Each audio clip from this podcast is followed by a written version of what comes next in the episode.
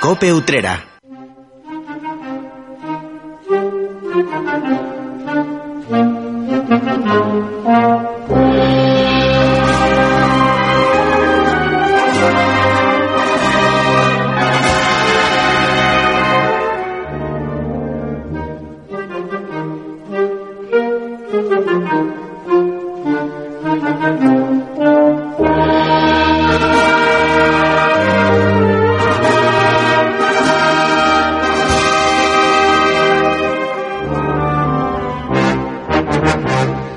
¿Qué tal? Muy buenas tardes. Les habla Salvador Criado.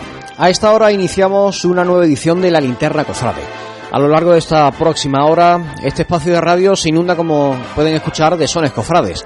Durante los próximos 60 minutos vamos a abordar noticias, nos vamos a acercar un poco más al patrimonio histórico de Utrera y comentaremos la actualidad de las hermandades, especialmente marcada por la procesión extraordinaria de la Hermandad de la Quinta Angustia.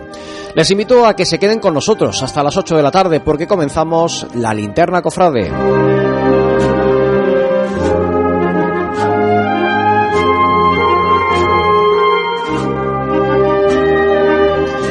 Y una vez más está con nosotros Cristóbal García Caro. Muy buenas tardes, Cristóbal. Muy buenas tardes, querido Salvador Criado. Muy buenas tardes a todos los oyentes de esta linterna cofrade aquí en Cope Utrera. Una semana más o, un mes más. Sí, señor. Vamos a abordar todo lo que ha dado de sí este, estas últimas semanas, que evidentemente vienen protagonizadas por la procesión de la Virgen de los Ángeles, pero también hablaremos de los nombramientos de los pregoneros y de los cartelistas. Hablaremos de otras noticias que son actualidad, de otros asuntos que en la última parte de- del programa entraremos en profundidad con nuestros contertulios, que van a estar compartiendo mesa y micrófono para dar contenido y riqueza a este espacio de radio. Y estamos hablando de cofradías cuando además el domingo que viene, Cristóbal, estrenamos curso cofrade oficialmente con la celebración de una Eucaristía en Santa María a las doce y media de la mañana, presidida por el director espiritual del Consejo y Párroco de Santa María, por Joaquín Reina, y cuya homilía va a estar a cargo del vicario de la Casa Salesiana, Manuel Muñoz Ríos, que van a marcar el inicio de una celebración, eh, como digo, este próximo domingo en Santa María, en la que también se procederá a la lectura de ese acta de nombramiento de los pregoneros y cartelistas jurarán el cargo eh, como miembros del Consejo de Hermandades los hermanos mayores que han sido elegidos a lo largo de este último año y recibirán también la insignia del Consejo. Y es que este domingo, como es tradicional, se abre la- el curso cofrade porque coincide con el primer domingo de Adviento.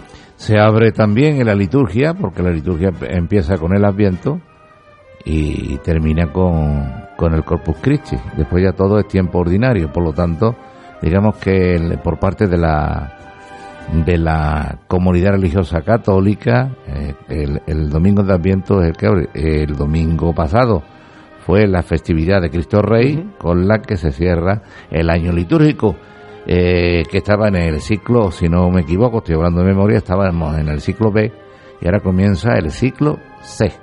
Bueno, pues ya saben ustedes. Lecturas distintas, Sí, evidentemente. evangelio de otros evangelistas, etcétera, etcétera, así. Y salmo responsorial, etcétera, etcétera. Ya que está hablando del Adviento, Sí. bueno, pues te puedo decir Cuéntame. que los salesianos un año más son los que no fallan. Después las parroquias lo tenían que hacer también, pero no sé lo que ocurre. Que últimamente o se hace ya cuando el Adviento está a mitad, está en el Ecuador, o, o no se hace. Estamos hablando del retiro de Adviento tradicional, ¿no? De ese Y momento que sirve está, para e- que los está. cristianos pues se preparen para lo que tenemos que prepararnos, que es el Adviento y, y todo lo que supone esa antesala a la celebración de, de la Navidad. Por lo, por los- la Casa Salesiana organiza un año más el retiro de Adviento. Este viernes, es decir, mañana viernes, y comienza a las 5 de la tarde, eh, con un café de bienvenida, Sí. eh, un poco de, convivencia, y después hay una, una oración, oraciones, eh, eh, reflexiones, y a continuación hay una conferencia, una charla, como ustedes quieran llamarle, eh, de un salesiano. Es, eh, se trata de José Luis Navarro, este salesiano sacerdote, que es consejero para el carisma y la misión compartida. Eso será después de la oración y la reflexión, aproximadamente a las 6 menos cuarto, 17.45. Después ya, eh, terminada la charla, eh, hay una meditación en la iglesia, en los corredores de la casa, es un poco de cada uno en sí mismo, bueno, pues reflexionar sobre lo que ha dicho el sacerdote, sobre las oraciones, sobre el vientos y a continuación eh, una serie de sacerdotes en la iglesia del Carmen se ponen en los confesionarios para que todo el que quiera acercarse a confesar pueda hacerlo. Y a las 8 es la misa con la que termina el, el retiro. Por cierto, el director invita a, todos, sean de la casa o no sean de la casa, a todo el que quiera eh, asistir a este, a este retiro.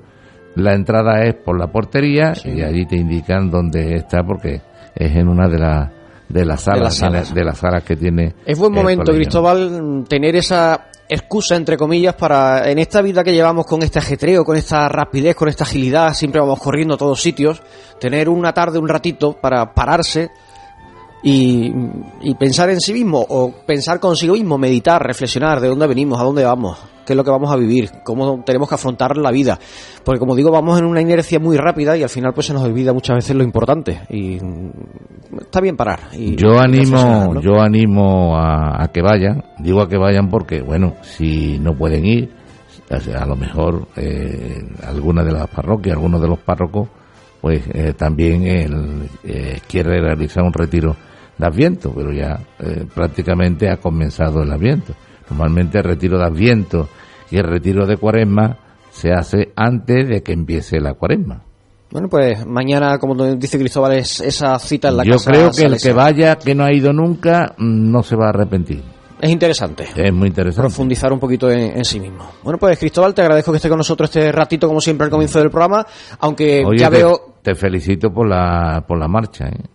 Ah, es verdad que no hemos hablado de la música. El cachorro. El cachorro, esa saira sevillana de, de Gamela Serna. De, Pedro Gamela Serna. Efectivamente, esta es la música. Pues esta melodía, esta música es la que nos va a servir a nosotros para, bueno, pues para marcar el, el compás a este programa de radio hasta las 8 de la tarde. Y digo que te agradezco que estés conmigo este ratito, aunque ahora te voy a dejar a ti los, eh, los trastos, que seas tú el que estés al frente de este espacio, porque estoy viendo ya desde aquí en la puerta a Antonio Cabrera Carro que va a estar con nosotros para adentrarnos un poquito más en la historia patrimonial de nuestra localidad y a permitirnos que conozcamos, bueno, pues algunos de esos detalles que a lo mejor vemos, en este caso en Santa María, y ahora nos contaréis de qué va la historia, y no paramos y no nos fijamos en la riqueza patrimonial que tenemos en Utrera y también desde el punto de vista religioso y cofrade es muy amplia. Efectivamente. Así que con él y contigo nos quedamos buceando en la historia.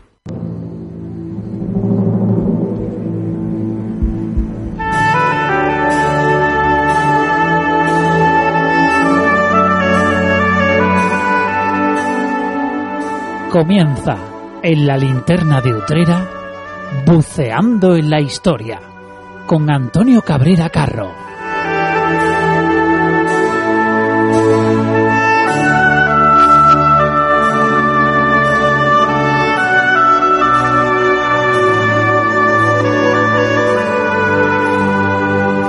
Un día más contamos con Antonio Cabrera Carro en esta semana para que nos hable un poquito de nuestra localidad, de la historia de nuestra localidad y como siempre nos sorprende con algo nuevo, algo fresco, algo sugerente que siempre atrae al oyente y no digamos nada a un servidor que está aquí con él en los estudios. Antonio, bienvenido y muy buenas tardes. Buenas tardes. ¿Qué, qué nos trae hoy? ¿Qué tema nos trae hoy para que nosotros podamos deleitarnos, aunque sea durante 10-15 minutos? Sí, bueno, como en estos días, este año, ¿no? Eh, la querida hermandad de la Quinta Angustia está celebrando su primer cincuentenario fundacional, pues vamos a hablar un poco del retablo en el que se aloja la piedad, ¿eh? la, de, la, titular de la hermandad de la de esta, hermandad de la Quinta Angustia, ese retablo que está allí en, en Santa María. Pues adelante. Bueno, mm, que ahí no estaba la quinta angustia. Eso, bueno, aquí hay, aquí es que este, este, retablo lo he escogido precisamente porque es un poco lío, ¿no? Vamos a empezar por la capilla. Bueno, pues, aunque el símil no es eh, no es igualable, pero tú sabes que muchos eh, eh, telones de un teatro sirven para una y más obras.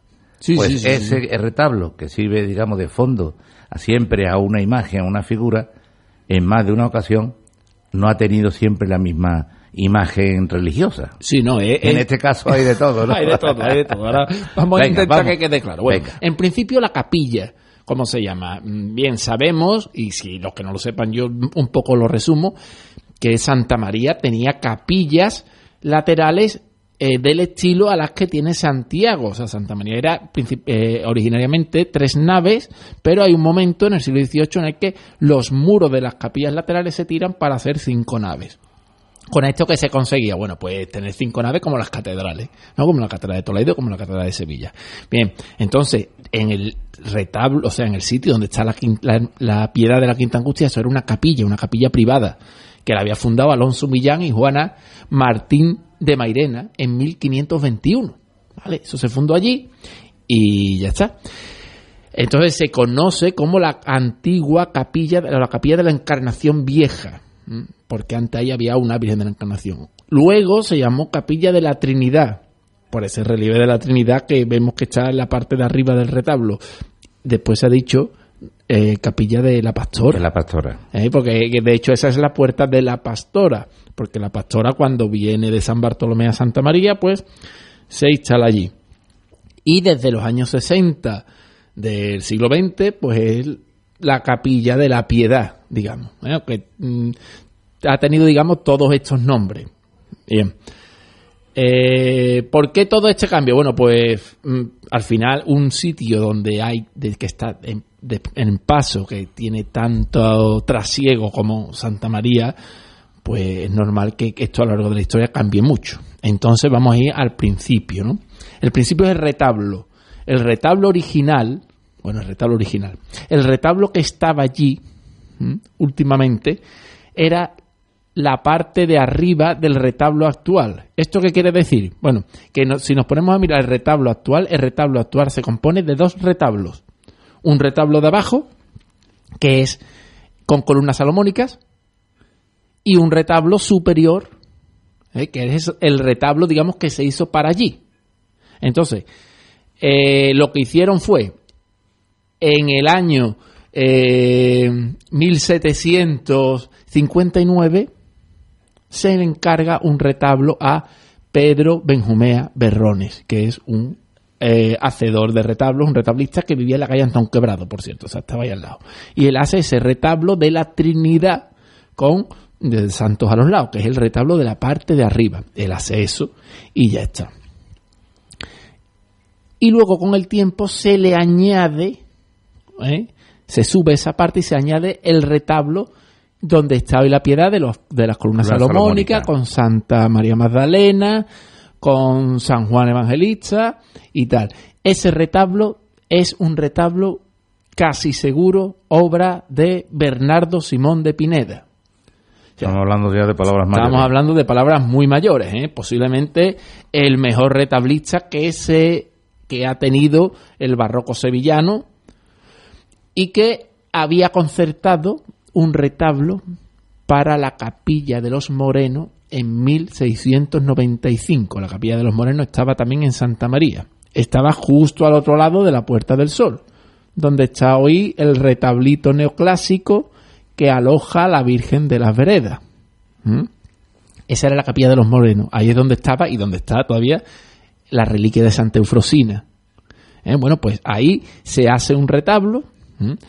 eh, que lo hace eh, Simón de Pineda y que parece ser que cuando se hace el retablo actual, la parte central del retablo, el banco y el sotobanco del retablo eh, y la parte de en medio la quitan y la ponen en el sitio donde está actualmente y cogen el retablo que había ahí y lo suben y lo ponen en la parte de arriba.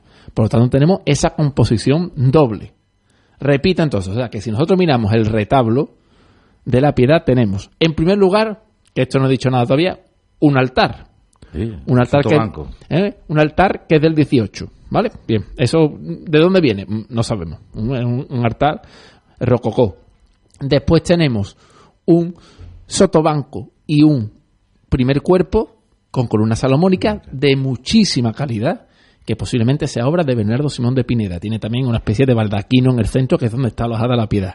Y después tenemos un ático que está formado por un relieve, un relieve de la Trinidad y tendría dos santos a los lados y arriba pues tendría también habría también un otro lo que sería el ático del retablo primitivo. Lo que no sé, porque un, un autor de esas características muchas veces no permite que, que le añadan cosas, eh, sobre todo en la, en la parte de arriba. que está Claro, no, esto lo, él lo hizo y O a lo mejor no lo hizo exactamente claro, para ahí. No, él lo hizo para la capilla de al lado. Claro. Él lo hizo para la capilla de al lado. Y con el tiempo, pues cuando deciden cambiar el de la capilla de al lado, pues esa parte la ponen ahí. No, sí, seguramente no existiría a lo mejor ni, ni Simón de Pineda. Claro, no, no, no, eso fue ya mucho tiempo después. Y además no solo eso, sino que es que mm, ahí faltan un, un- faltan piezas de ese retablo de Simón de Pineda también. Pero aún así, pues es un retablo que con mucha calidad, ¿no? Tiene unos relieves pasionistas, ¿eh? una, una oración en el huerto y una flagelación que son muy, muy interesantes. Además tiene unas columnas salomónicas con las gargantas muy estrechas, es muy, muy elegante, ¿eh? que son muy propias de, de este autor incluso ese baldaquino, ¿no? Que si recordamos el, eh, la obra cumbre quizás de Simón de Pineda, que es el, el retablo mayor del Hospital de la Caridad, eh, tiene también ese baldaquino. Iglesia de San Jorge. Eso es, la iglesia de San Jorge, pues tiene también ese baldaquino que ahora aloja a la piedad, que alojó a, a, la, a la pastora, etcétera. Dime. Y una pregunta que eh, no solo me hago yo, seguramente se la hacen también los, los oyentes. ¿Quién tiene autoridad, o si está escrito, que tú eres un- con, tu padre, soy unos ratones de, de, de de ver libros de fábrica, eh, tanto en una parroquia como en otra, y, y fuera de Utrera también? ¿Quién tiene autoridad para decir, aquí pongo ahora la Santísima Trinidad, la quito, pongo la Pastora, la quito, pongo la Quinta Angustia, la quito, pongo...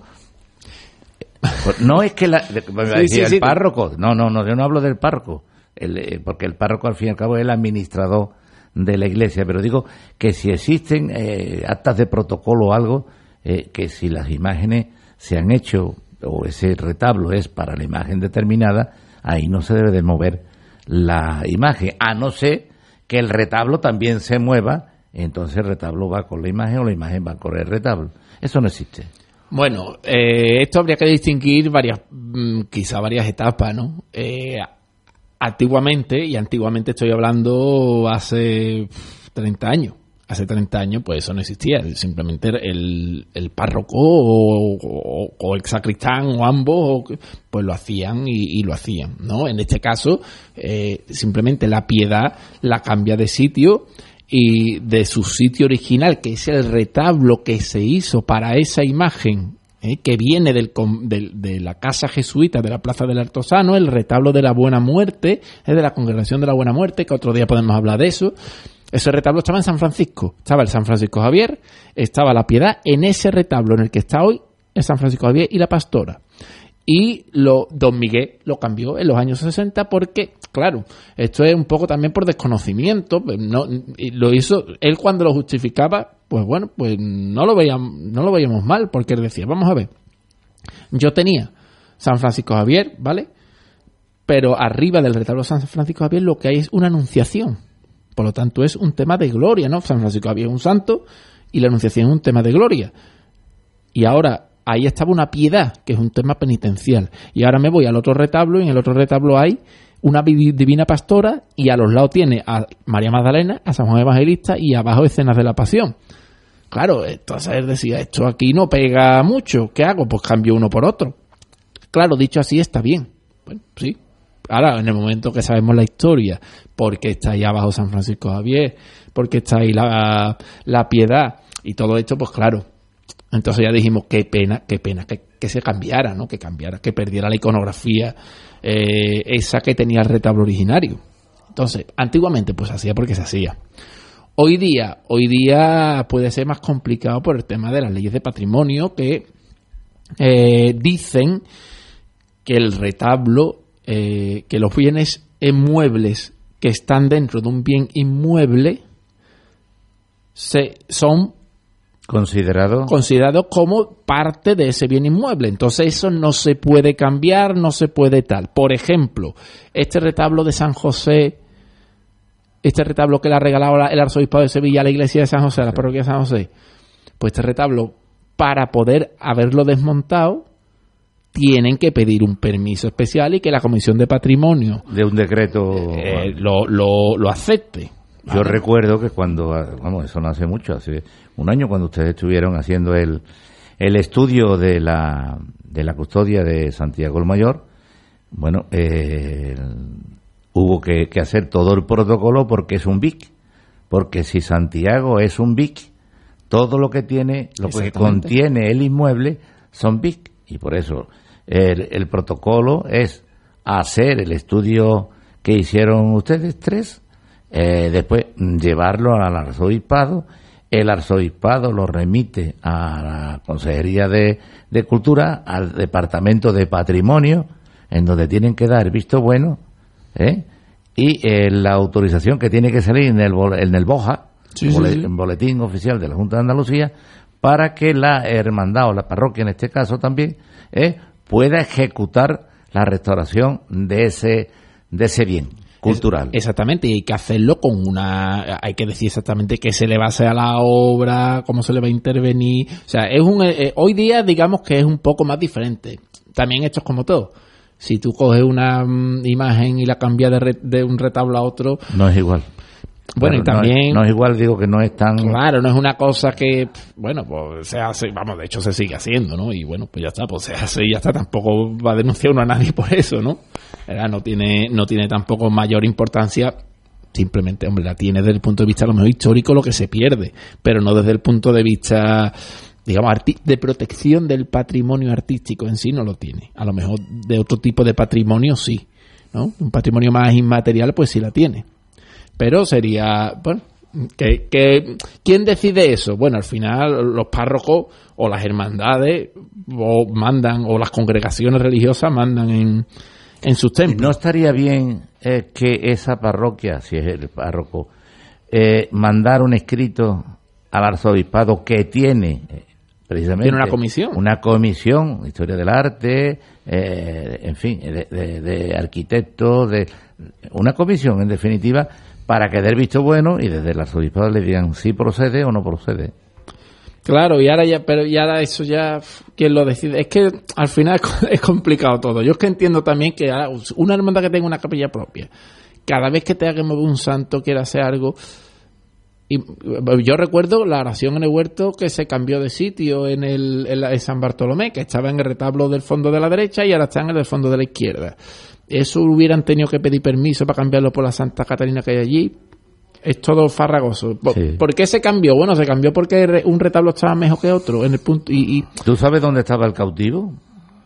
Estaba al lado de la puerta de la torre, ¿no? De lo que De hoy es puerta de, de Án- Eso es, al lado de la puer- entre la Ya. puerta de la torre y la puerta de Ánima. Ahí estaba, el retablo del... Claro, eso por ejemplo, ¿qué, qué quitaron de allí del y cómo, cómo la hermandad ha arreglado, evidentemente con la, con la connivencia y la aprobación del párroco, ¿no? Pero, pero los retablos que hay, Como como moderno. Claro, como Que sean de, en fin. de- cómo ha desentado eso, bueno, pues lo hizo, mm, eso hoy día mm, posiblemente no te lo permitiría. Claro. No te lo permitiría. ¿Y lo fresco? claro, y hace 20 años, 20 años se hicieron las pinturas.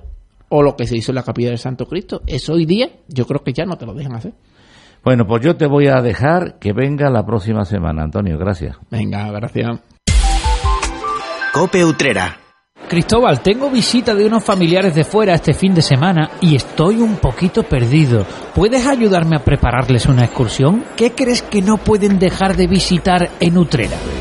Hay muchos sitios interesantes, querido Alberto. Por ejemplo, el Santuario de Consolación, Santiago, Santa María, nuestra confitería. mm. Pero lo que no pueden dejar de visitar es la Administración de Lotería número uno, que te recuerdo que está aquí cerquita, en la Plaza de la Constitución número 3, en el Torreón de la Muralla. Y está abierta desde 1783, ahí en nada. Por lo que es la que más premio ha dado y dará hasta en duros antiguos. Una visita que tus familiares no pueden perder, querido Alberto. Si quieres que te sonría la vida, juega a la lotería. Si estás buscando un banco que crea en ti, te conozca, conecte contigo y te abra sus puertas. Entienda de dónde vienes y te acompañe a donde vas. Si estás buscando un banco que se adapte a ti, te ofrezca flexibilidad para tus compras y te abra las puertas de tu futuro hogar. Si estás buscando, descúbrelo en Unicaja Banco. En Casa Basilio ofrecemos a nuestros clientes la mejor oferta gastronómica con una atención agradable y familiar donde podrá degustar una amplia gama de chacinas, mariscos, pescados de nuestras costas y guisos caseros. Todo ello regado con una amplia carta de vinos. Pregunte por nuestros menús de Navidad. Estamos donde siempre, en calle Sacramento 2. Casa Basilio, el pequeño bar de las grandes reuniones. Más de 65 años al servicio de nuestros clientes. ¿Buscas una forma diferente y económica para desplazarte? Subway Patinetes Eléctricos en Los Palacios, calle Miguel Hernández número 1, te espera con las últimas novedades del momento. Patinetes eléctricos, vehículos de movilidad reducida y para los más peques, motos, coches y quads eléctricos. Ven a conocernos. Contamos con taller de servicio técnico multimarcas. Subway Patinetes Eléctricos, calle Miguel Hernández número 1, en Los Palacios. Cope Utrera. 98.1 FM.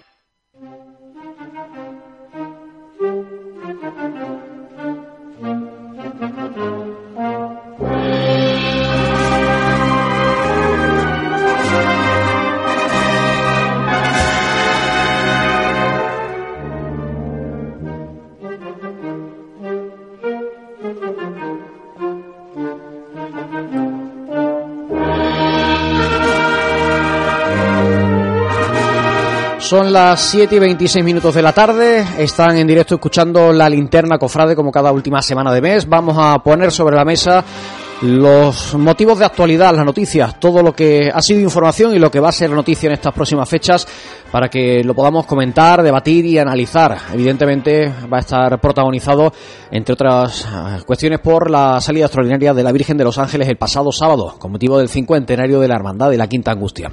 Si ustedes quieren participar y sumarse a esta mesa de debate que vamos a abrir a continuación, tienen a su alcance el WhatsApp de Cope Utrera, el 693 791066. Ya les recomiendo que nos apunten, nos agreguen, pongan copia y a partir de ese momento nos mandan sus mensajitos, ya sean escritos o de voz, y podrán interactuar con nosotros y dejar su opinión. El 693-791-066.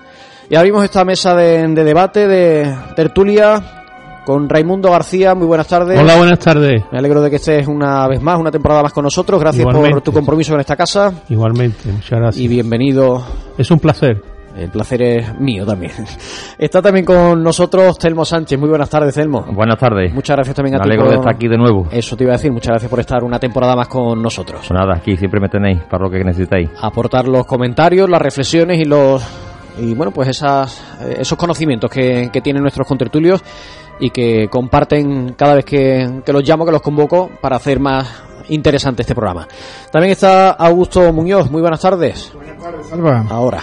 Buenas tardes y bienvenido. Gracias por estar una temporada más con nosotros. Bien hallado, gracias a vosotros. Y también está con nosotros Juan Gutiérrez. Muy buenas tardes. Buenas tardes. Muchas gracias también por estar una vez más con nosotros. A ti por llamar. Una mesa muy concurrida, con cuatro voces experimentadas que ustedes conocen de muchos años y a las que yo le voy a pedir en primer lugar y vamos a ir poco a poco desgranando lo que dio de sí la tarde-noche del pasado sábado. Primero ese, cómo fue ese reencuentro por vuestra parte con un paso de palio en Utrera después de dos años y siete meses del último que vimos que fue el de la Virgen de los Dolores el sábado santo de la Semana Santa de 2019. ¿Cómo fue ese momento? Telmo, por ejemplo. Venga, yo primero, ¿no? Venga. Ya que he dicho la Virgen de los Dolores, me acuerdo de ti. Iba a decir más viejo, pero más viejo, no, más viejo aquí es Raimundo. Más bien soy yo, pero tú tienes el micrófono número uno, lo tienes tú. El número uno. Bueno, hombre, pues el encuentro pues fue satisf- satisfactorio, ¿no? La verdad es que mm, fue emocionante al ver un paso de palio en la calle, de- después de tanto tiempo que no vemos un paso de palio, pues el, transcurrir por nuestras calles, ¿no? Y, y sobre todo escuchando esa maravillosa banda que traían, ¿eh? Tanto, tanto en la delante del cortejo, ¿no? Como, como era la banda del Sol y después la Veracruz y, y detrás del palio por la, la de Saltera, ¿no? O sea que mm, aquello fue emocionante, ¿no? Y la verdad que se ponía un poco los, los vellos de punta, ¿no? Fueron valientes, muy valientes, porque el tiempo no estaba para sacar ningún paso a la calle, ¿no? y la verdad, bueno, se arriesgaron y, y, bueno, tuvieron la- el lucimiento que... Y le que- salió perfecto a la jugada. Porque yo creo que ni el más optimista daba por hecho que iba a Desde salir. luego, eso eso le pasa a mi hermandad de la Veracruz y le cae 200 metros cúbicos de agua desde que de Santa por María hasta la, cuadrado. esquinita, hasta la esquinita de la calle Zoraida. Desde que sale el diputado de Cruz. O sea, que es que eso es así. La Quinta Angustia ya hubo un año, no sé si fue en 2000 o cuando fue, en 2003, no, hace algunos 2000, años, hace un, 2001, un un puñado de años, que un domingo de Ramos cayó un aguacero bueno y se pusieron chorreando. Así que ellos tenían ese recuerdo también ahí en el subconsciente. y Es mucho, y mucho antes también, con la Virgen Antigua ya les cayó un Sí, aguacero pero yo me refería, grande. me refería a, a de los recientes, uno grande, grande fue aquel año. Hombre, la, la verdad es que, verá tú, no lleva una, llevan responsabilidad, evidentemente, Sí, pero, pero no era- una era algo responsabilidad distinto. de los nazarenos. Era algo ¿no? diferente Que a Es una de responsabilidad muy grande y en la que te debe de pensar de salir o no salir, ¿no? Y sobre todo cuando lleva em, gente menúa, como yo digo, ¿no? Lleva, lleva críos y demás, ¿no? Entonces, bueno, eh, una salida así extraordinaria, bueno, eh, es cuestión de de bueno de tirar para adelante bueno si, si ellos mm, mm, consultaron el tiempo y vieron esa posibilidad de que no iban a llover y demás bueno, informados. pues nada pues nada se aplaude. Además que como decía que mm, Raimundo, por ejemplo, aunque mm, no deje de ser una salida procesional, con lo que supone, con un paso en la calle, eh, em, el cariz, el, carácter es distinto al de un domingo de Ramos, con lo cual mm, a la hora de ponerse en la calle posiblemente se pueda arriesgar, entre comillas, permítanme esa, ese- esa palabra, algo más que un domingo de Ramos por la, la connotación que tiene un desfile penitenciario, una estación de penitencia, frente a una salida extraordinaria con este carácter más eh, festivo y en el que, bueno, pues eh, se planteaba de una forma distinta, era el único paso que estaba en la calle, con un cortejo más reducido, como decía Telmo, sabiendo además que había varios templos a lo largo del recorrido que estaban preparados para, Exacto. por si hacía falta.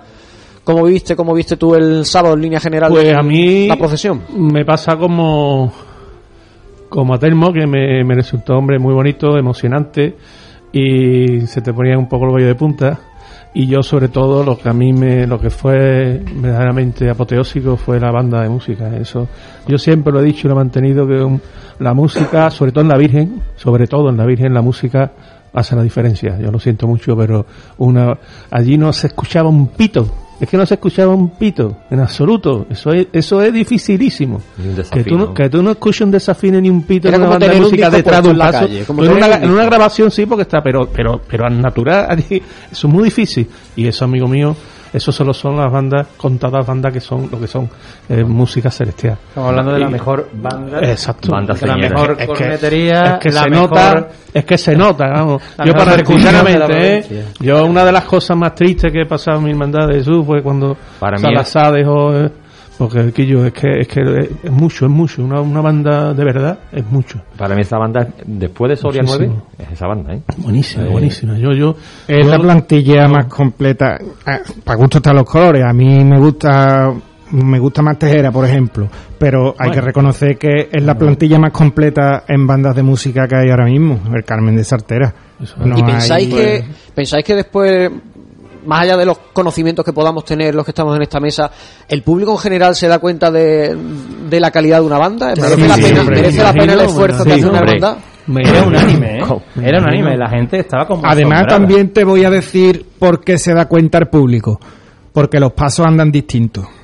Y bien, también, mejor. también. anduvo Porque muy bien el- el- anduvo muy bien Porque aquí aquí hay un capataz y lo, lo podrá corroborar o me, o me podrá decir si estoy equivocado. Pero cuando la caja suena bien, el paso es muy difícil que se pierda. hay, hay- mira, hay una cosa una cosa que decía mi padre en Gloria esté eh, que más o menos eso me lo enseñó mi desde, desde chiquitillo Que seguro dice decía vamos a ver, la banda tiene que tener son ¿eh? Y la cuadrilla compás. y entonces la, co- la cuadrilla coge el compás teniendo la banda son no hay problema porque el son sabe lo que es no es el bombo y el platillo. Pom pom pom El que marca el ritmo, marca- Ah, marcando el ritmo. Y entonces ahí no se le va el pie al costalero ¿eh? entonces Y además cuando él escuchaba decía esta man- esta banda tiene son esta banda tiene son y eso a mí se me quedó y grabado cualquier defecto lo cubre. efectivamente efectivamente. Otras bandas intenta, perdona, de intenta cubrir el defecto con potencia, pero es que aquí la potencia era afinada. O sea, no hacía falta subir el volumen, no había estridencia. La banda pasaba por ti y tú ibas comprobando, músico por músico, la labor que estaba aportando a la marcha que estaba sonando. Parecemos que somos filosóficos y que somos No, músicos. Aquí no hay no, ningún no, músico.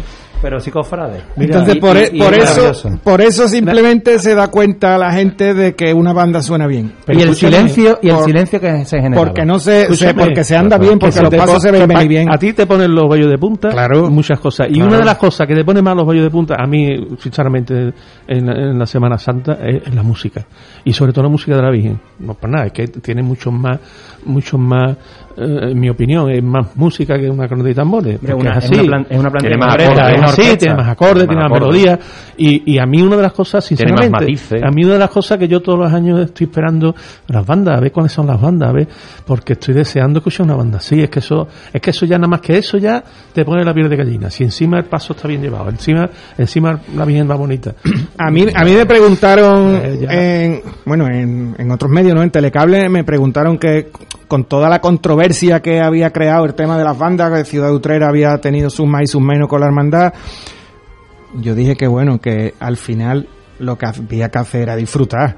Y yo creo que el sábado musicalmente Oh. disfrutó todo el mundo. Absolutamente. Porque incluso la banda del Sol traía sus propios seguidores. Yo es que soy un enamorado de la, de la banda del Sol en los tiempos en los que vino Utrera hasta que... e- Esto quiere decir que ya estoy pasando los 40 un poco, pasando los 40 un poco. Pero Era- es que chavalito, aquellas composiciones de Manuel Esteban, de Cruz de Carey, de María, de Santa Marta, de ese tipo de música era muy buena y la banda del Sol sigue manteniendo esa esencia y, y, y la batería de la banda del Sol también suena distinto. Entonces esa música clásica es muy buena. O la Patton, ¿acordáis la Patton? Claro, En Sevilla, eso entonces era...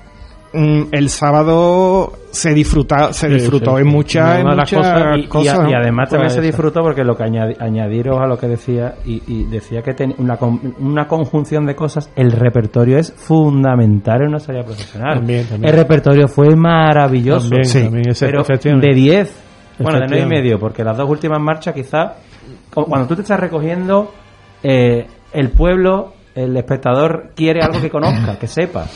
Y eran dos marchas quizás más nuevas o más propias de la hermandad que no están tan conocidas por el, por el público y no se contagia tanto. Y el porche de Santa María tiene un problema que cuando la Virgen sube la rampa está no está rodeada de gente entonces tienes que contagiar a la gente. Y es más complicado. Pero pero el repertorio durante el recorrido en las visitas a las hermandades Sí. los saludos eh, las marchas fueron escogidas de una forma para mí para mi gusto perfecta es verdad que algunos echaron de menos los cascabeles pero es que la banda era tan buena Que no hace falta. que no hacía falta re- acudir a ese recurso. Las marchas estaban tan bien interpretadas, tan bien escogidas, que si los hermanos, los hermanos de la hermandad tuvieron algo que ver, que espero que sí, porque estuve hablando con Miguel Falcón y me dijo que se había trabajado muy bien el repertorio, pues la verdad que es lo hicieron mm, de escándalo. El repertorio fue muy bueno, porque cuando tú además escuchas marchas que habitualmente no se escuchan aquí, es como dice Raimundo, que eso te pone los vellos de punta. Yo La Esperanza de Triana, Virgen de Y Sevilla. además, además es donde se nota que la banda tiene calidad. Claro, Cuando tú un escuchas una marcha nueva, ¿eh? porque normalmente te suena no, a, a nuevo, evidentemente no, pero que los acordes no sabes. Yo- y ahí es donde tú Yo precisamente... tengo, yo eh, tengo un problema, no sé vosotros. Igual que yo disfruto enormemente con, con este tipo de banda y con esta música, yo sufro una barbaridad cuando viene una banda que, que, que notas los pitos. Hombre, Yo, yo eso, eso de verdad, porque me da vergüenza ajena, ¿eh? cuando empieza a escuchar el más mínimo pito, que no tiene por qué. Una banda bien, bien trabajada y, y con buenos músicos no tiene por qué tener pito. Bueno, Además, tú, tú lo puedes analizar un poco más porque lo has sufro, tenido, ¿eh? tú lo has tenido en casa, tú sabes lo que exacto, exacto, exacto, ese es otro tema. Yo- por eso lo he sufrido tanto. Claro. Pues yo eso lo sufrí tela, ¿eh? Pues yo eso, ya te digo, yo además yo me gusta la música, sabéis que canto en un coro, que está metido en muchos coros y, mu- y de- siempre he estado alrededor de la música. Y, y mis hijos, no digamos, de la banda de Salazar, mi otro hijo que murió, pues también tocaba en la banda, el tambor, empezaba a tocarla. Y, y entonces yo he acompañado a la banda en muchísimos sitios y he disfrutado muchísimo porque es una gran banda, la verdad. Pero, pero eso cuando yo pasó lo que pasó, luego pues yo, yo sinceramente, yo...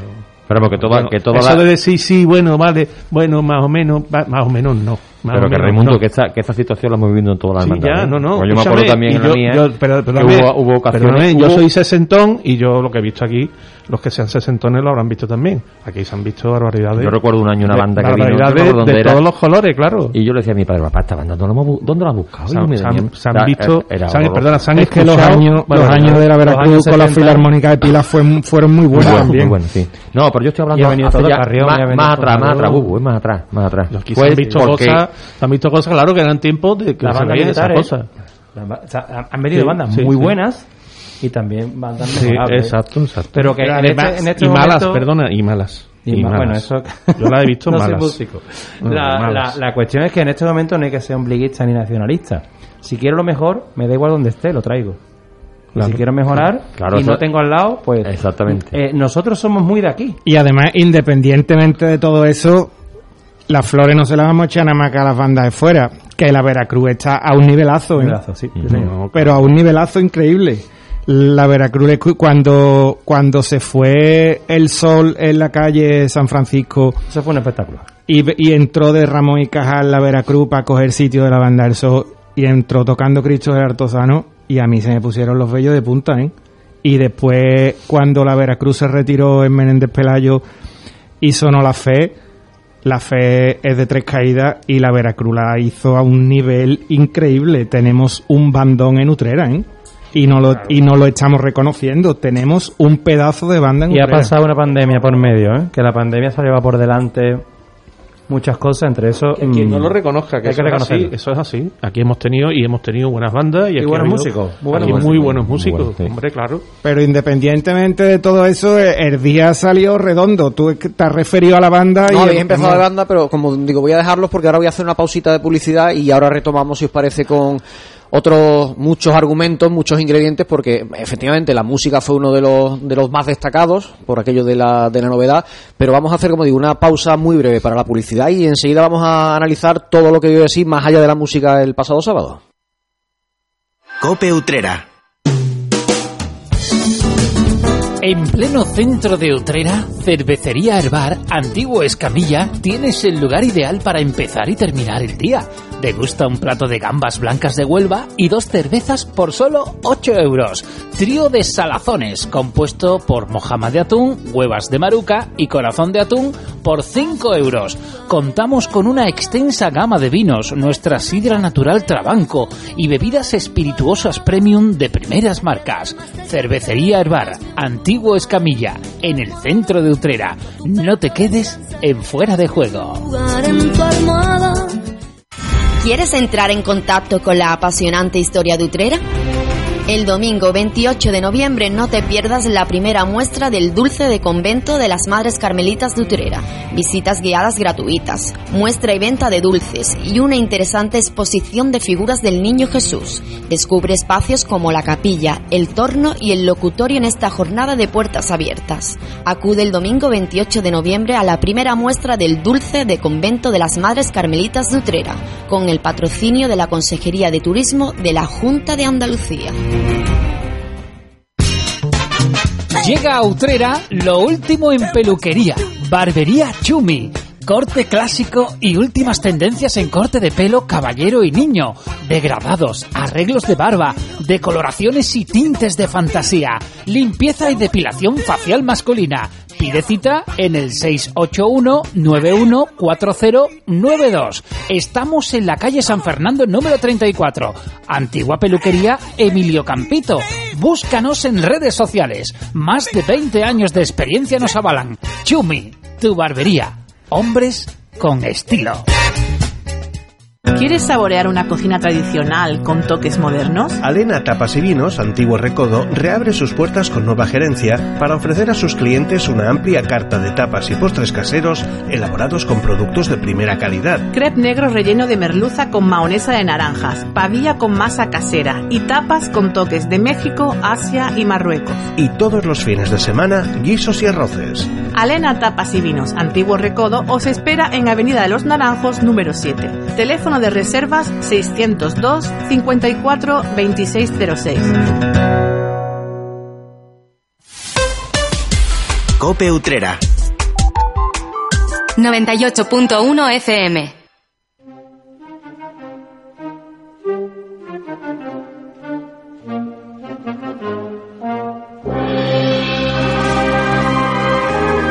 Por delante nos quedan todavía 15 minutos de programa en la linterna cofrade para seguir abordando, entre otras cuestiones, la salida procesional de carácter, con carácter extraordinario de la Virgen de los Ángeles de la Hermandad de la Quinta Angustia el pasado sábado. Para ello están con nosotros Raimundo García, Telmo Sánchez, Augusto Muñoz y Juan Gutiérrez. Y Augusto te cortaba porque querías, in- intuyo que introducir otros ingredientes más allá de, de los musicales que también formaron parte del acto del sábado. No, siempre que, que hemos empezado a hablar de la música porque tú has dicho que si la gente percibía que una banda era buena y he dicho que sí, que la gente lo percibía entre otras cosas porque los pasos andan bien cuando la música es buena. Y el paso el sábado venía andando muy bien.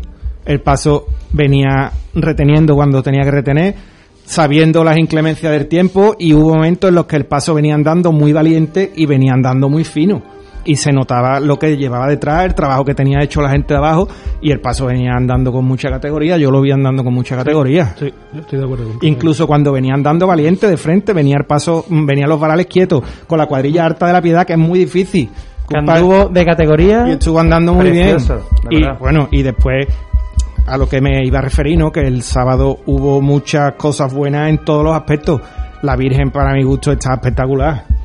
Ha andado con un vestido que, si no es el mejor de Sevilla, es de lo mejorcito que hay ahora mismo. Antonio, Antonio Bejarano. Por cierto, hablando de ropa, llevaba la toca de sobremanto de la Virgen de la Esperanza, de la Hermandad de los Gitanos, la saya de la Virgen de la Caridad de la Virgen de la Hermandad del Baratillo, y para completar ese trío de las virtudes teologales, el elemento de la fe que estaba plasmado en distintos obsequios en forma de, de encajes y de, de, de pañuelos que llevaba también la Virgen en esa, en esa jornada. Y de flores, ahora lo que pasa es que para hablar de flores hay que estudiar un máster de jardinería, porque hay 1218 tipos de flores. Pero bueno, fue, fue quizá, Pero que fue estaba quizá- muy bien. fue quizá algo de lo más llamativo del Las sábado. flores se le notaba un, un cambio Eso iba a decir, fue abrumal, ¿eh? quizá algo de lo más llamativo del sábado. Estamos, nos tiene acostumbrada la hermandad a una variedad de colores más eh, alegre. paso- con pero otro- de los últimos 10 años. Y, El paso iba redondo. y este año iba, en esta ocasión iba de color blanco. Todo redondo, la verdad. Según- iban con mucho. Según me cuentan desde la hermandad, fue algo que Emilio Alfaya, antes de fallecer, dejó por escrito el tipo de flores y los colores que quería para la salida extraordinaria. Y la hermandad ha querido respetar esa voluntad de Emilio Alfaya y veíamos flores Pues de ojalá esa voluntad siga mucho tiempo porque ese paso de palio con flores blancas gana la verdad que muchísimo. A mí me da igual que sean blancas o rosas. Los demás colores siempre se, en, en Utrera la- siempre se le han otorgado a la, a la esperanza, ¿no? Pero, pero bueno, se puede poner los colores que usted quiera. La forma de ponerla, las dimensiones, las proporciones y que fíjense ustedes que llegaron de vuelta. O sea, tú puedes salir y entrar, si está medio igual, están bien puestas. Otros años hemos visto las, las esquinas caídas en, en- en en- a la calle San Fernando, ¿no? ¿Por qué? Porque la flor tiene un peso, porque la puerta tiene una dificultad. las esquinas llegaron casi enteras y, y, y, la- y las arras estaban perfectas. O sea, tú- la flor estaba en su justa medida, en, en la- ya le digo, los colores a mí me da exactamente igual. Mientras esté bien puesto, eh, eh, uno, uno disfruta de ver un conjunto que decía, quiero ver un palio en la calle. Un palio en esas condiciones, con esa alegría, tiene que estar así. Yo felicito a la hermandad por lo bien, por lo bien que lo hizo. Pero Juan, yo contigo difiero una cosa. Los colores no son, no se puede coger cualquier color. No. Yo ahí, ahí difiero contigo porque el- el- el- la hermandad tiene que tener su idiosincrasia y tiene que tener su forma y tiene que respetar su color. No podemos estar variando todo. Este año rosa, este verde, azul, colorado, no, rojo. mm, Yo creo que eso está en la gama de los Yo creo que en el- en el ámbito de los yo creo que las flores es un elemento más que le da respeto al trono que sacamos a la, a la calle, al altar que sacamos a la calle. Es un elemento más que le da ese respeto. Mm, Yo ahí difiero un poquito, ¿eh? Que sí, que muchas veces dice con la hermandad de los gitanos, que si le pone las flores tal, que le pega a la gitana. No, no, no, pues 200. No, no le pega todo.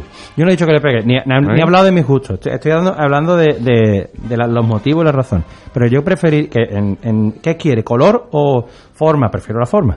Porque la- mientras la forma esté bien, tú te puedes dar un, un placer. Y si el placer fue darnos el blanco, pues ole, ole la... Hombre, la- evidentemente, si, si la forma Maravilla. está ya mal y encima el color, pues entonces Exacto. pa- eh, eh, La, apague, la- protagonista creo yo que no tiene que ser la flor, ni los andares, ni nada, sino la Virgen. Que la gente viene a ver la Virgen y a, y a disfrutar y a rezar pero, y a vivir una pero, experiencia, ¿no? Pero, mm, Juan, hay que Hombre, tener en cuenta que lo que tú estás sacando es un altar. Exacto. Es un altar.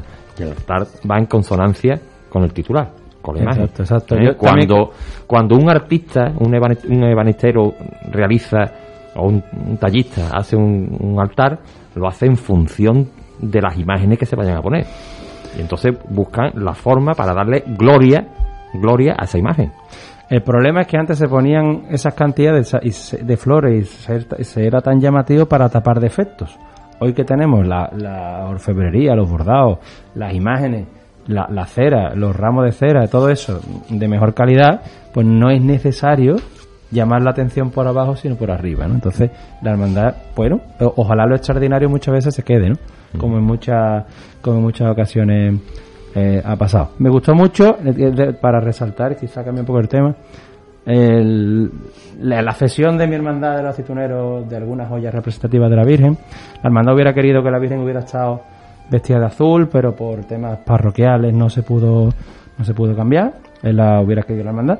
Y me gustó muchísimo que la Virgen de las Veredas saliera a la puerta.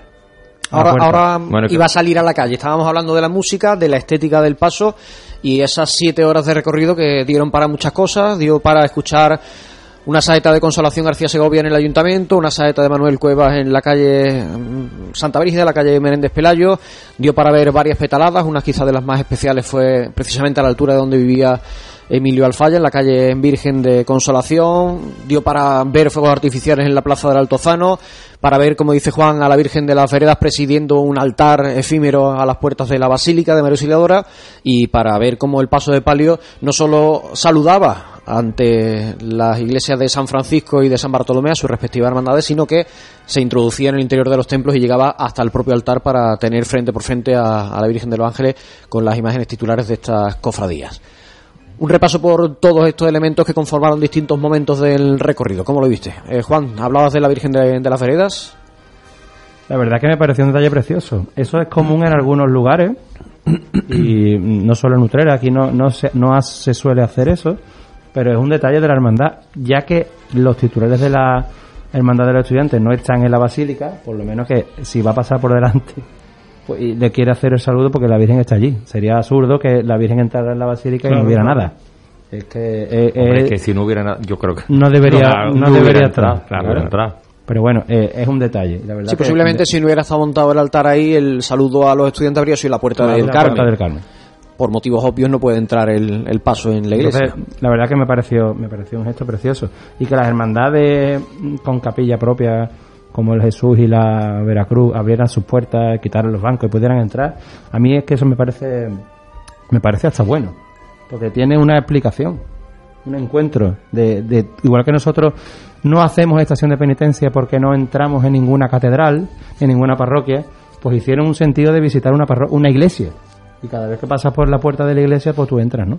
Pues la verdad es que me parece perfecto. O sea, es una cosa que en Utrera es criticada, pero que tiene un sentido. No es solo folclore, sino tiene un sentido. En Sevilla todos nos rasgamos las vestiduras cuando la estrella entró en la esperanza de Triana, cuando la estrella, cuando la esperanza de Triana entra en la, en la casa de la estrella, cuando en el baratillo se hacen los... Cuando se hacen en Utrera, aquí nos, nos decimos, no, esto no se puede hacer. Señores, vamos a cruzar, como decía mi amigo Busto, vamos a pasar de Ayala y vamos a ver por qué de las cosas. ¿no? Raimundo. Me he quedado anonadado. pues nada, yo mm, lo vi bien, me, me- gustó todo, muy bonito, muy emocionante, incluso emotivo. La- los saludos a las hermandades, tanto a los estudiantes, Jesús como, como el Santo Entierro. Y, y bueno, lo, lo único que me pareció un poco, yo ya la, la última vez que la vi, que fue allí pasando por mi casa, que estaba muy desangelado el cortejo, mm, desangeladísimo. Comprendo que ya era la última parte y la última, y ya no iban hermandades ni nada, pero no sé, un poquito de, de orden mínimo. Luego las vestimentas, no sé, me pareció un poquito que no, que no, no coordinaba con, la, con, con lo bonito que era todo lo demás, lo, lo, lo importante que era aquello. La vestimenta de la gente que formaba parte del cortejo. Exacto, eh, allí muchos niños eh, con trapitos, incluso ya mayores. Es que no había una persona con traje, yo qué sé, que yo no soy elitista ni nada, pero estas cosas al final son históricas, tan históricas y tan, la verdad, tan, tan bonito que salió todo y tan bien todo, me, me supo un poco a, No sé. A mí, a, a mí me faltó, perdón, que, que no hubiera una celebración eucarística antes de la procesión. Yo sé que el día de antes, mientras ponían las flores, sí los hermanos estaban allí en la misa. Y se perdió por la, La hermandad, lo, la hermandad lo solicitó para el sábado, no fue concedida esa solicitud y le plantearon la Eucaristía del viernes como misa de difuntos en la que Es que es una misa de difuntos, celebrar. no es una misa de celebración del 50 aniversario, señores, que es muy importante para nosotros. Sí, la verdad es que... Es que es una celebración no solo de la hermandad, es de la parroquia, de la comunidad parroquial. Pastores tiene la iglesia, perdón, doctores tiene la iglesia. Ni pastores tampoco. Augusto. Eso, eso eh, perdona, eh, criticamos la salida de las cofradías civiles, pero es que fue la única diferencia es que salimos de una parroquia. No había, y no es culpa de la hermandad, ¿eh?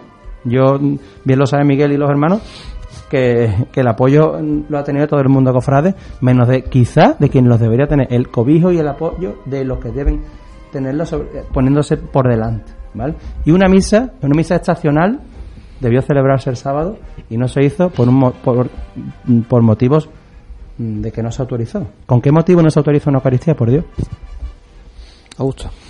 Yo lo vi, yo vi muchas luces el sábado. Fue, como ha dicho Termo antes, fue emocionante. Mm, Yo me emocioné cuando escuché a las bandas, cuando vi la Virgen después de tanto tiempo. Me acordé de mucha gente que por desgracia no está.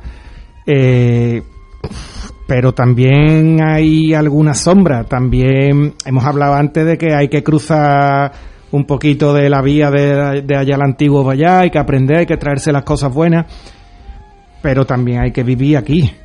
Y, y yo la semana de Semana Santa le hago al coche 35.000 kilómetros, solo en esa semana, pero es que lo de aquí hay que verlo también.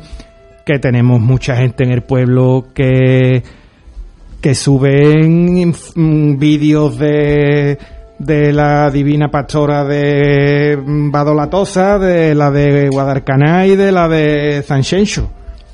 Y el sábado faltaba mucha gente. Eso sí es verdad. Había mucha carencia de público después de tanto tiempo, después de lo que hemos pasado, después de, de cómo estaba el día y de, y de que esa hermandad hizo el esfuerzo por devolverle al pueblo la ilusión.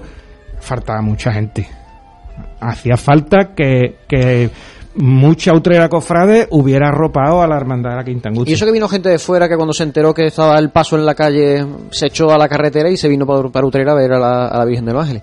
Es cierto que yo me esperaba más gente en la calle. En algunos momentos sí había público, pero después en otros estaba la cosa más cortita. Hombre, puede ser también que por la incertidumbre del tiempo la gente pues dijeran, bueno, pues esto seguramente no ha salido, no hace... Bueno, tú sabes que puede haber... Sí, pero hoy, hoy día, Telmo, sí, no, a través todo el de mundo los se medios y demás en directo, y si no por los WhatsApp y demás, de oye, está en la calle, no sé cuánto.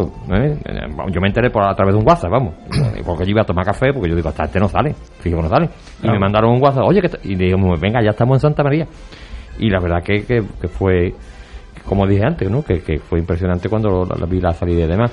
Yo estoy de acuerdo con lo que dice eh, Augusto y lo que dice también Juan el mundo, ¿no? Que, que los cortejos, los cortejos hay que cuidarlo mucho, ¿eh? Eh, las hermandades, es verdad que cada vez tenemos más carencia de personas en estos, en esta, en esta situación, en estos casos, ¿eh? Pero mm, los cortejos, yo creo que se le deben de, de- requerir una mínima decencia. Como dice Raimundo, no vi una chaqueta. Es que si tú, ta- si tú o, se- vamos, seguramente habéis visto el Gran Poder, ¿verdad? En Sevilla. El corteo del Gran Poder, allí no, había- allí no faltaba ni una, ni, ni- una guinda. Es una señal de respeto. Es que, ¿eh? de- es que el cortejo iba todo el mundo vestido correctamente, hombres y mujeres. O sea, esas cosas hay que mirarlas. Esas cosas hay que mirarlas porque tú puedes llevar un- una- unos acólitos perfectos, un paso andando divinamente, una, una banda de música, pero si tú tienes delante que te lo estropea, esas cosas hay que, hay que, hay que cuidarlo un poquito también.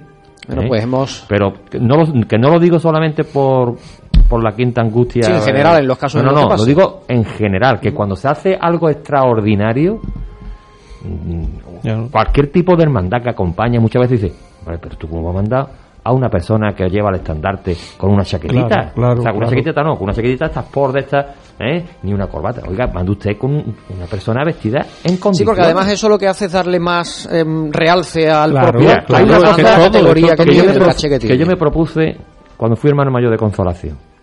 Digo, cada vez que salga el sin pecado a la calle con los dos faroles, porque sale con los dos faroles, porque para eso están los dos Para faroles, para pecado. sacarlo con el sin pecado, siempre irán vestidos los monaguillos. Le costaba el dinero a la hermandad, ¿eh? Pero a todos los sitios. Cuando fuimos a la procesión extraordinaria de la C en Sevilla, aquello fue increíble. La gente cómo se quedaban admirada del cortejo nuestro de Consolación de Utrera. El empaque que le daba. Y me lo dijo el hermano mayor. O sea, hay cosas que hay que tenerlas Sí, presentes. son detalles además que son fácilmente cuidables. Efectivamente, ¿eh? efectivamente. Lo que, hay, lo que hay que hacerlo, como dice Augusto y dice Juan, que hay que cruzar el charco, como dice Augusto, ¿no? Es decir, que hay que ir a Sevilla y beber de la madre. Bueno, es que hay cosas, yo sinceramente. Raimundo, estoy- muy rápido, ya, que estoy fuera Ya de es tiempo. demasiado hoy en Sevilla. Que hay que tener un poquito de sentido común y un poquito de criterio. No hay tanto, no hay que ir tanto a Sevilla, ¿eh? Que se puede estar neutral y tener sentido común, cabeza, dos dedos de frente y un poquito de criterio. Y ahí lo dejo. Ya. Me he pasado de tiempo, pero claro, no puedo marcharme sin, sin que nos hable algo el pregonero de las glorias. Telmo Sánchez, Que hable, que es uno de los... Nos pilló pocos días después del último programa. Hemos sabido que Joaquín Curado Molinidis se eh, mantiene como pregonero. Esperemos que ya este 2022 sea su año como pregonero de la Semana Santa. La saltación eucarística la va a pronunciar eh, Manuel Peña Domínguez. El cartel de Semana Santa lo hace eh, el pintor David Gómez López. El del Mayo Mariano, la pintora Teresa Peña de los Santos. Y el eucarístico va a tener la firma del fotógrafo José Antonio Fernández Bernabé. Y también en ese mismo pleno del Consejo conocíamos que la imagen de Jesús Nazareno es la que va a presidir el año que viene el Villa Crucis, que por cierto vuelve del domingo al lunes. Y entre ese listado de nombres está el de Telmo Sánchez Reina como pregonero de las glorias. Bueno, pues aquí estoy, ¿no? felicidades, ¿no? Estamos, estamos en ello, ¿no? Estamos, mm, ahí estoy preparando algo que, por lo menos voy a intentar, ¿no? Que, que os guste mucho. Está, lo, que, lo que me sale, me sale del corazón, está escrito. Yo tenía la necesidad de escribir de la Virgen, os lo digo así. Yo tenía la necesidad porque a mí me ha gustado mucho siempre leer mucho sobre la Virgen. He investigado mucho sobre la Virgen, sobre la vida de la Virgen y la verdad tenía necesidad de hablar de la Virgen. Bueno, y ahí estoy, ahí estoy, bueno, pues ahí espero que, el planteamiento del pregón, como lo estoy planteando y demás, pues que os llegue a gustar. ¿eh? Si es- lo que sí de verdad, yo estoy poniendo el corazón ¿eh? en, la, en, la- en mi mano y, y os digo de verdad que cuando yo me pongo a escribir, no soy el que escribo, no soy yo, ¿eh? no soy yo, es la Virgen. Yo me pongo mis tres advocaciones, que es consolación, auxiliadora y dolores. Me las pongo las tres delante y digo, madre mía, Que sea lo que ellas quieran. aquí estoy. Tú me dices. Bueno, pues estaremos encantados y deseosos de escuchar ese pregón en la víspera de- del Mariano mes de mayo, que, que será siempre cuando, cuando llegue el calendario. Te felicito por tu nombramiento y espero que nos hagas disfrutar mucho, Telmo. Muchas gracias. Bueno, y desde aquí, pues darle las gracias también al, al Consejo de Hermandades, ¿no? a la Junta Superior y a todos los hermanos mayores que han apostado por, por mi candidatura. Bueno, candidatura no, por mi, por mi, por que dé el pregón, ¿no? Ya tenemos do- dos pregoneros, uno de Semana Santa y otro de Gloria en esta mesa. A ver, si va, Faltan cre- dos. va- a ver si va creciendo la nómina de, de pregoneros. Con tertulios de esta casa. Telmo, muchas gracias por haber estado con nosotros esta tarde. A ustedes y aquí me tenéis cada vez que Hasta queráis. la próxima demanda. Raimundo García, muchas gracias también a ti. A ti y a todos, un, un abrazo y muchas gracias. Un abrazo fuerte también para Augusto Muñoz, muchas gracias. Gracias, Alba. Y para Juan Gutiérrez, muchas gracias gracias, a ti. por estar de nuevo con nosotros. Un placer. Y a ustedes les emplazo para el mes que viene, la última semana del mes que viene, que ya será además la última semana del año y nos servirá para hablar de toda la actualidad y para hacer un poco de balance de, de este año, del regreso a la vida de culto externo y de otras muchas cosas que